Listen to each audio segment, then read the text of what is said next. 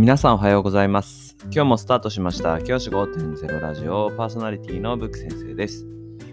僕は現役の教師です。学校で働きながらリスナーの先生たちが今よりちょっとだけいい人生を送れるようなアイデアを発信しています。LU 授業、学級経営、働き方、同僚保護者、児童生徒との人間関係、お金のことなど、聞かないよりは聞いた方がいい内容を毎朝6時に放送しています。通勤の後から10分間聞き流すだけでも役立つ内容です。一人でも多くのリスナーの先生たちと一緒に良い教師人生を送ることが目的のラジオです。今回のテーマは全国学長結果が出ましたがそれをどう捉えるかという話をしたいと思います。全国学力テストの結果が公表されました。これに関していろいろなニュースが流れています。僕自身がそれに関して考えることをちょっとお話ししたいなと思うんですね。どのニュースでも大体ですね、取り上げることは、全国平均を上回った。全国平均を下回った。ここが多いんじゃないでしょうか。僕自身これにすごく違和感を感じています。全国学力調査なんですけど学長なんですけど僕はですねそれを全国の平均と並べることでその後に自分の県都道府県がどのぐらいの位置にいるかみたいなものを調べることって僕は全く意味がないことだと思っているしそれをやったことで何が得られるんだろうというふうに思っています。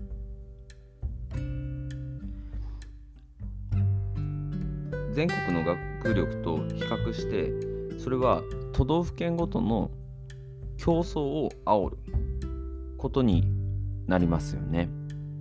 それって何がメリットなんだろうって思うんですよ。究極的なことを言うと全国学長のための対策をすればその点数って上がるしそれが非生活して現れるかもしれませんよね。でもそれって何が意味があるんだろうって思いますよね。子供たちを置いてけぼりにしてるだけじゃないのかなっていうふうに思います。もちろんこれは低けりゃいい、低くてもいいんだってことではないんです。点数が低くてもいいのっていう話ではない。そこだけはあれなんですけど、じゃないけども、そんな競争されてる中で学校で勉強して楽しいのかなって思うんですよ。そういうふうな中で、一人一人の生徒が成長していく児童生徒が成長していく姿って楽しいのかな競争を煽られる中で。ってすごく思います。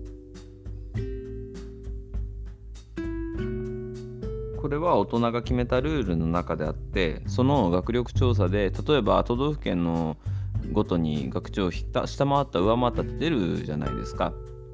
その結果を見てどう思うんだろうって子供たちはあ俺頭悪いんだって思うのかなって。子供たちにとっては都道府県の順位なんてどうでもいいわけですよ。そんなもの関係ないわけですよね、うん、自分の点数がどれだけだったか自分がどれだけできたかの方が重要なわけでそこにフォーカスをすべきだしこのニュースの記事の中で例えばですよ点数が例えば全国平均を0.5ポイント上回ったみたいな。1個でもその0.5ポイントでも上回った教科があれば上回るって表現したりするんですよ。例えば1個だけでもですよ。国語と数学があって国語だけで上回ってもそれを上回ったと表現するわけですよ。なんてくだらないことなんだろう。なんて見栄を張るだけのことなんだろうってすごく思うんですよね。僕自身この全国学長をやるのであればしょうがない。それ、僕は別にやらやることのメリットそんなないと思ってますけど、やるのであれば、じゃあ、どうやったらやった方がいいかって言ったら、この全国学長の結果、ここの分野が弱かった。っていう分野を築いて、そこを分析して、その分野の授業改善に持っていく。これでいいわけですよね。逆に強みはこういうところだった。だからそこを伸ばしていこう。これでもいいわけですよね。そういうふうなやり取りをするのがこの学長のこあの効果だと思うんですよ。全国学力状況調査なわけですから、調査をしたわけですよね。調査っていうのは、その調査したら終わりませんよね。例えば、水質調査なんてありますよね。水質調査、水質調査して、ここの水汚いな。